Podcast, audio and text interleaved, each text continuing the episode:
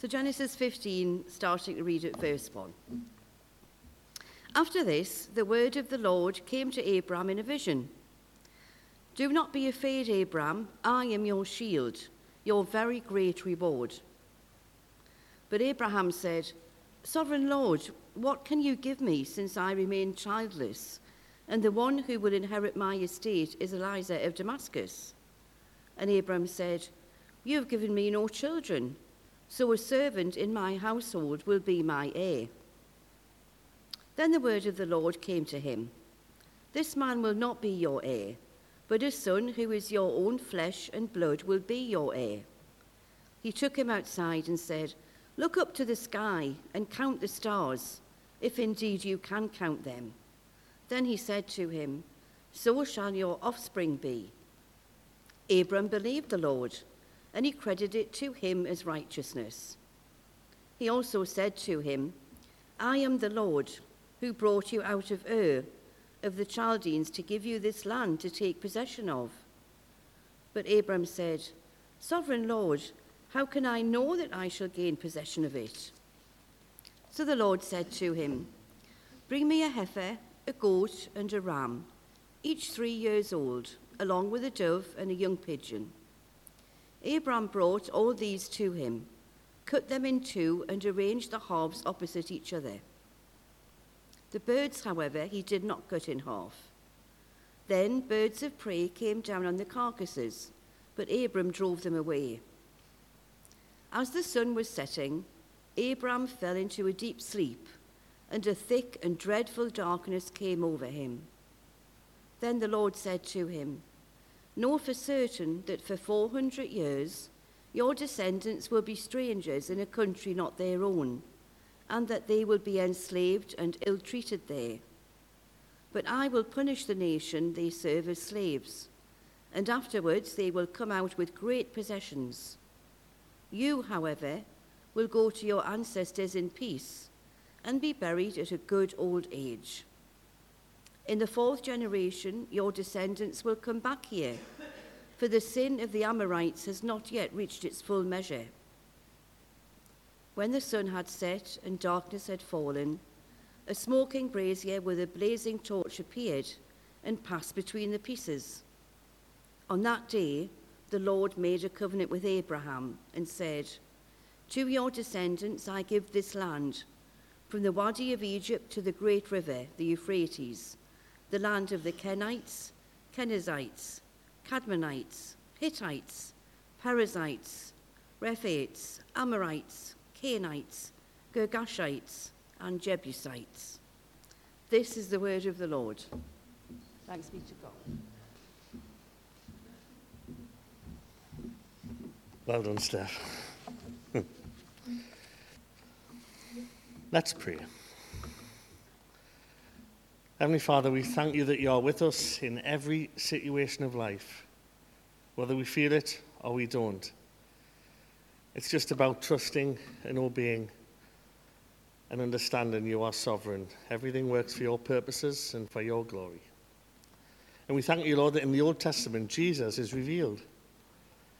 Help us to understand what the Old Testament was saying about your Son in the future, your Son who came and died for us so we might be free from our sin through that amazing relationship with you.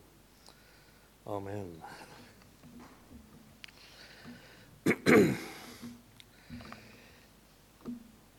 Here in chapter 15, we hear again fundamental news which helps us understand the New Testament.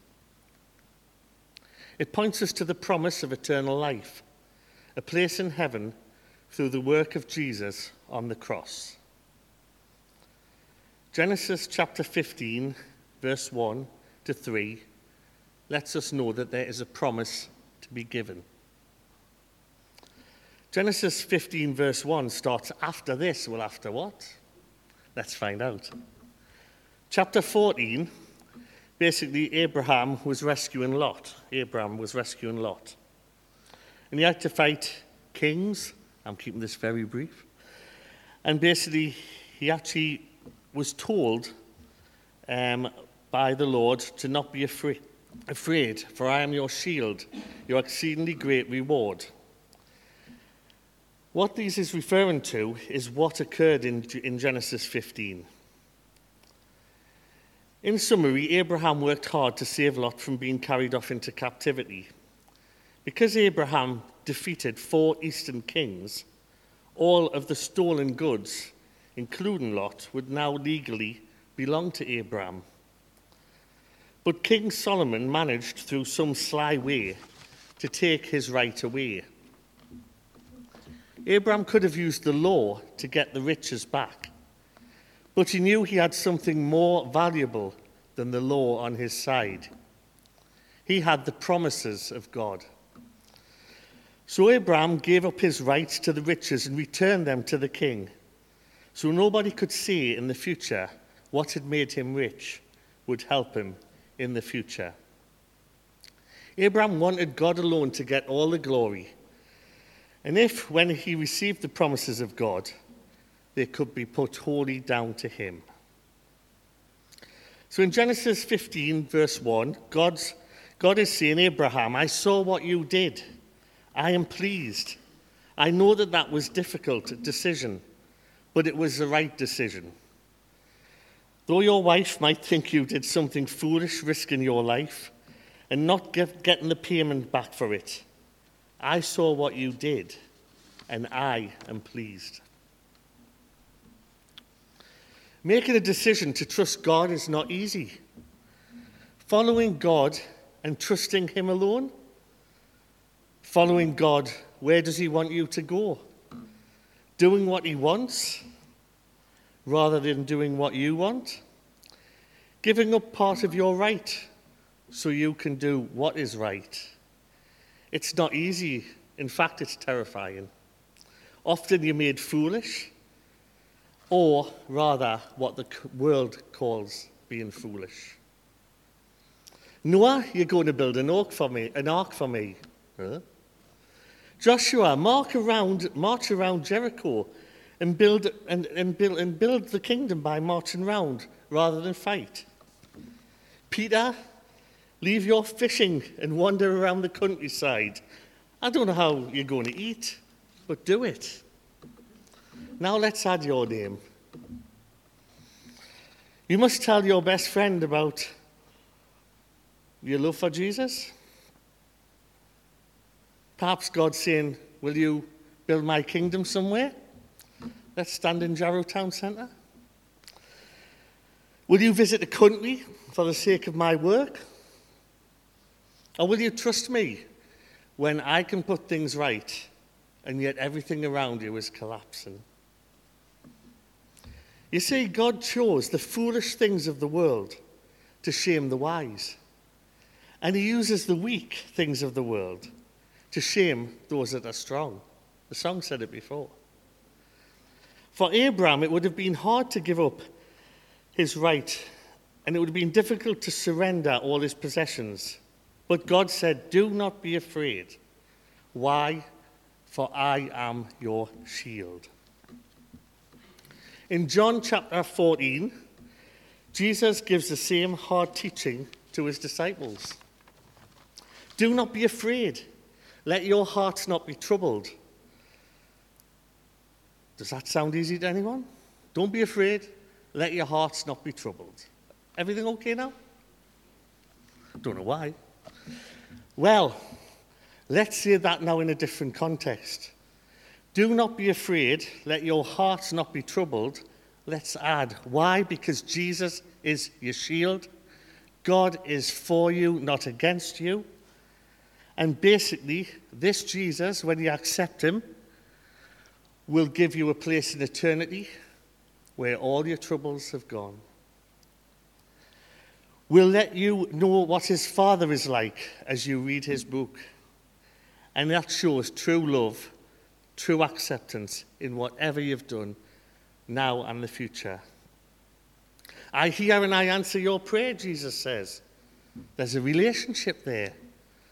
I can't remember the runner. I tried to research it on the way here who stumbled, and then someone came and just gave him the last boost, and all the crowd was cheering. Well, he still had a sore foot, didn't heal. But Jesus actually held him. Uh, sorry, this is what Jesus does to us. But in the run, I don't think Jesus came there. But actually, the helper came and actually pushed him along so he could get past the finish line. And you have a comforter with you. For those who haven't come on Alpha, it's the Holy Spirit. For those who are Christian, smile. Because the Holy Spirit is amazing. He'll teach you, He'll rebuke you, He'll give you peace. That's why you should not be troubled. So, this is what Jesus told the, the troubled disciples. And this is what God said to Abraham I am your shield. Note the second part of the verse, though I am your exceedingly great reward. The only other thing that's exceedingly great is Mr. Kipling's cake, but that goes nowhere near. God hasn't just said it's a reward, it's an exceedingly great reward.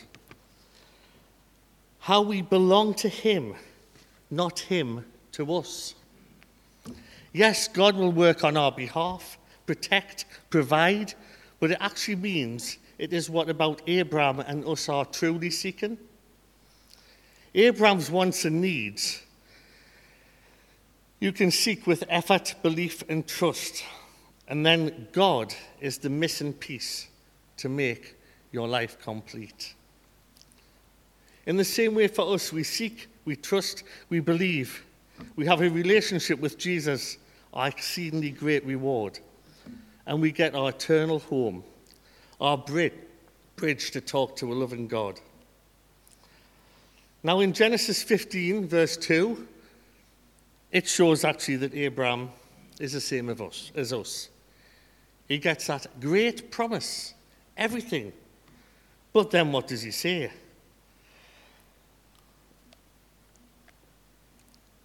He says, Sovereign Lord, what can you give me? Since I remain childless, and the one who will inherit my estate is, I'm not even going to be like Steph, that person. You see, God's given him everything that his actual body needs. But now he's worried about those things again. He's asking for the quite a significant thing to him because if he didn't get an heir, then all his possessions would go to his slave. But what he was saying is basically, I know you've given us all this, but I don't think I accept it as being everything I need. And yet Jesus said, In all, in me, all your needs will be met. Jesus, God sent Jesus to reveal his likeness and open the gates to our heavenly home. But what about our needs? We need bread. It says in John, Jesus is, I am the bread of life. We need light and wisdom. It says in John, Jesus says, I am the light of the world. We pray for understanding of God Jesus says, Before Abraham was, I am. We pray for health, healing, and life. Jesus says, I am the resurrection and the life. We pray for truth and the way. God says, Jesus says, I am the way, truth, and life. And we pray for our lives to be fruitful and effective in everything we do. And Jesus says, I am the true vine. He who abides in me will produce fruit. Jesus is our possession. We are in him. He is in us. Everything we need is in him alone. That's where the peace comes from. We want something from God, but God want, and God actually wants us to acknowledge him with our worries. But we can be sustained by the truth of the love and the hope for eternity. So, all in all, tough times. What direction? How will the bill be paid? I've got health problems, family crises. Our minds are so earthly focused, it's hard to understand just how, by loving Christ, enjoying his presence, and by actually having a relationship with Jesus, we can be content, joyful, peaceful, and happy. But more than that, God does grant us those things that I've just talked about as an extra loving God. So fix your eyes on Jesus and our eternal home.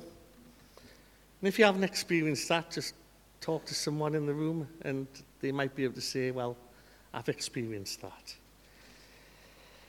So this shows to us that I'm glad to see prayer's focus should be focused on Christ and what he's actually done for us rather than sometimes the rocky time. When you actually are reminded that Jesus never leaves you, then actually your situation will change. Jesus never leaves you. Let Jesus be relied upon. Let your faith grow, your assurance of heaven. The answer is not in the gift, but in Him. God gives Abraham and shows actually Jesus to us through Abraham. But note God's answer to Abraham. He's full of compassion, tender, and loving. In verse 4 and 5, he says that he has not forgotten his promise, and that will happen.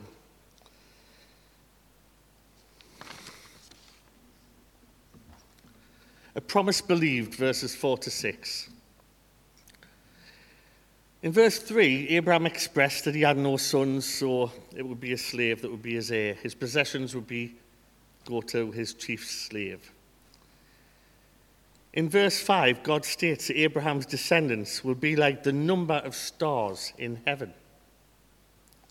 In verse 5, there's a promise that Abraham's descendants will be as numerous as the stars. Abraham had descendants according to the blood, who, and we who are the Jews.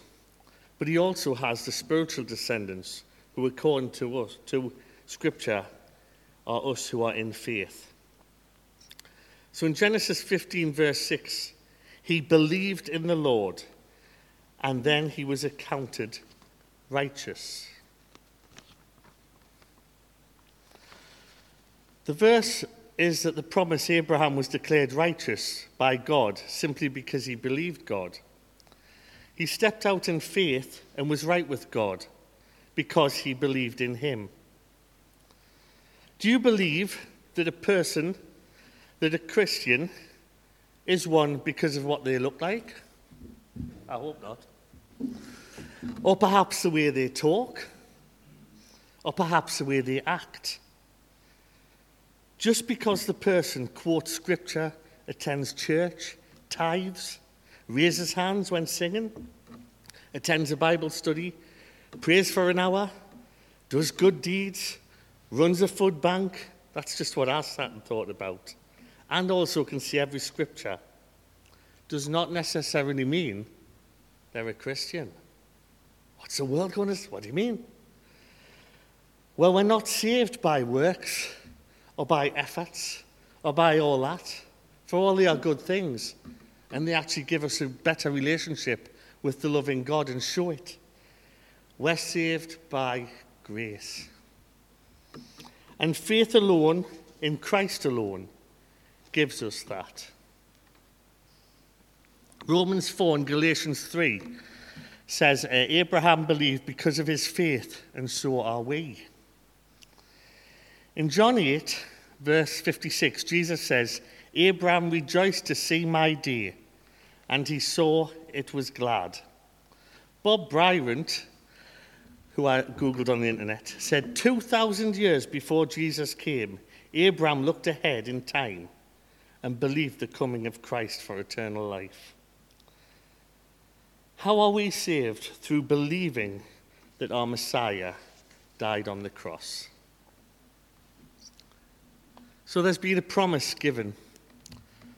Finally, we've got a promise believed. In verse 7, God promises to give Abraham Ur of the country. This has been promised actually to Abraham three times. Chapter 12, verse 7, 13, 15 to 17. It's nice to be reminded of God's promises. But one thing in the Bible we can note that if God promises and says something a few times, it's pretty important. So God has repeated this three times, so it's extremely important. So he said to him, God said, Bring me three year old heifer, a three year old female goat, a three year old ram, a turtle dove, and a young pigeon. Abraham knew what was happening. In that day, when you wanted to make a treaty or an oath, you would gather the animals listed, cut them in two, put them on either side, and then you would walk through the animals together. By doing this, you are saying that if either of you went back on that oath, then you would become like these animals. So next time you buy a house, just. This was a binding agreement. It was a covenant. It was deadly serious. If Abraham was living today, of course, what would he do? Would he get a lawyer and cut them in two? No, he wouldn't. He wouldn't. Are you with it? He'd get a lawyer, he'd get a permanent pen, two witnesses, have a document signed, and it would be actually stamped and put in a safe. Does that make more sense than having animals cut? So Abraham knew there there was a covenant and this was going to happen. So Abraham was faithful and brought all the animals together, cut them in two, put them in the middle. You're glad yeah, I haven't got an illustration, aren't you? Cut the birds and cut everything, but did not cut the birds in two. Abraham then waited and waited. Well, why do we know he waited and waited? So we read verse 11 together. Then birds of prey came down on the carcasses but Abraham drove them away. It was fresh meat when it started.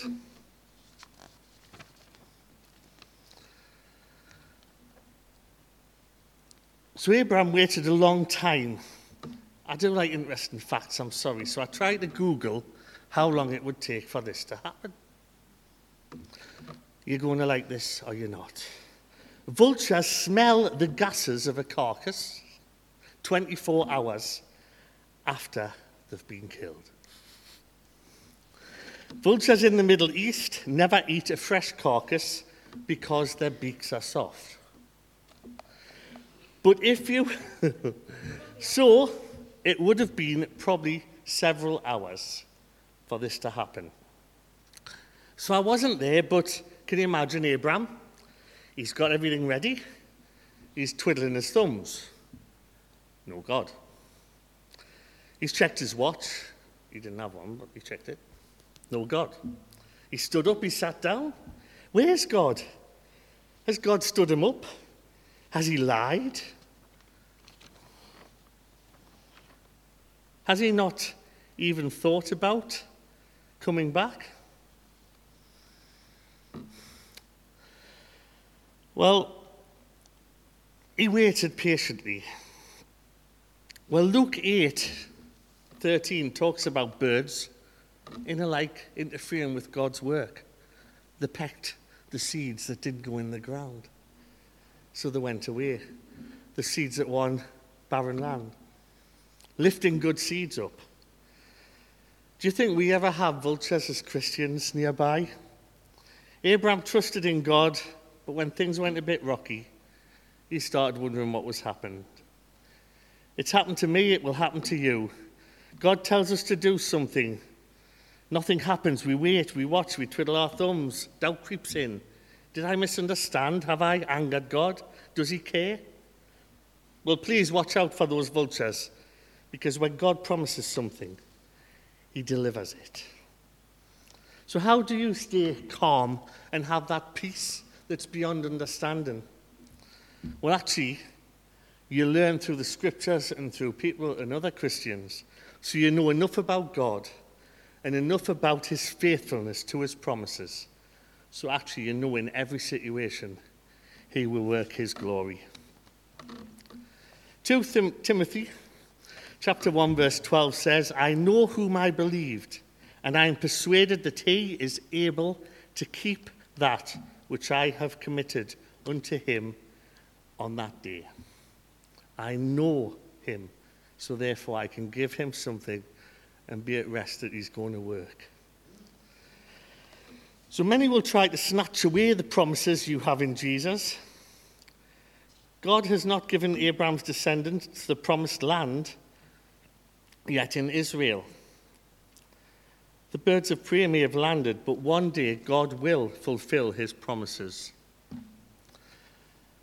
So in verse 12, I'll put it funky, God shows up. When the sun was going down, a deep sleep, though, fell upon Abraham. And behold, horror and great darkness fell upon him. Though Abraham has prepared the animals, God causes Abraham to fall into a deep sleep. What is God about to do? What he's going to do the next bit by himself, without out the help of Abraham. The horror Abraham goes through reminds us of the horror as Christ hung on the cross. The sky was dark. The sin of the world was on his shoulders. He who knew no sin became sin for us. The horror of sin fell on Christ. We are used to the feeling of sin. We were born with it. I was born with it. But Christ never felt it or experienced it. The rot, the decay it causes. It, you remember, he does crawl, cry out, My God, my God, why have you forsaken me? So Jesus was in darkness, separated from the Father. Abraham was fell into a sleep with a dark feeling on him. But the covenant was not yet signed. So God will do his rescue plan when the time is right. Then God said to Abraham, Know certainly that your descendants will be, will, will be strangers in a land that is not theirs, and all sorts of things will afflict them for 400 years. And all the nations who I serve will be judged. Afterwards, they will come out with great possessions. This is about the future. The promised land will not be given in Abraham's time. But then the nations will be judged now. The land is becoming more wicked year upon year, full of idolatry. They ignore God. At that time, they were involved in frying babies, orgies, and worship. They were polluting their own world. They were actually killing themselves. It was not an innocent nation, but a sinful, wicked nation but God had not yet ratified a covenant. So in verse 19, it came to pass. When the sun went down, it was dark, behold, and appearing a smoking over burning torch between those passes. The smoking oven and burning torch, some writers say, symbolizes God passing between the, the covenant. But he's alone. He hasn't got Abraham with him. Normally, two passers go through to say that they're both responsible for the covenant. And to keep order, if one fails, they're the one to blame. But God walks alone. So, what does this show? This actually affirms that Abraham, us, have absolutely nothing to do with that covenant apart from accept Jesus. God alone will keep his promise. God takes the responsibility no matter what we do. Our salvation, where when heaven seems so far away, is guaranteed if we obey in the cross. God paid the penalty. It cannot be broken. He's made a covenant. There's nowhere where it says God's a liar. He actually does not ask anything of us except believe in his Son. Take away the doubt. It's not about trying harder. It's not about how big your sin is if you feel Jesus cannot cope. We aren't the promise keepers. He is. He keeps it faithful and keeps it fully. Jesus says in Matthew 11, Come to me, all who are weary, heavy laden, and I will give you rest. Everybody can feel that sometime. No labour, no hard work. Just come with open arms and believe. Then just wait upon the Lord, trust, and anything that you ask for according to his will, he will remove the darkness, the terror, and give you that peace. You don't even have to meet God halfway. Let him do all the work for you. Amen. Thank you, Lord. Um, and I hope in, in my weakness things were clear. I pray, Lord, that your Holy Spirit now will fill in the gaps so we can realize that big assurance of Jesus, that fact it's not what we do. And Heavenly Father, when everything's hitting us, help us to learn to trust and obey. But no, Lord, our eternal home is with us, and Jesus is there because he loves us. Amen.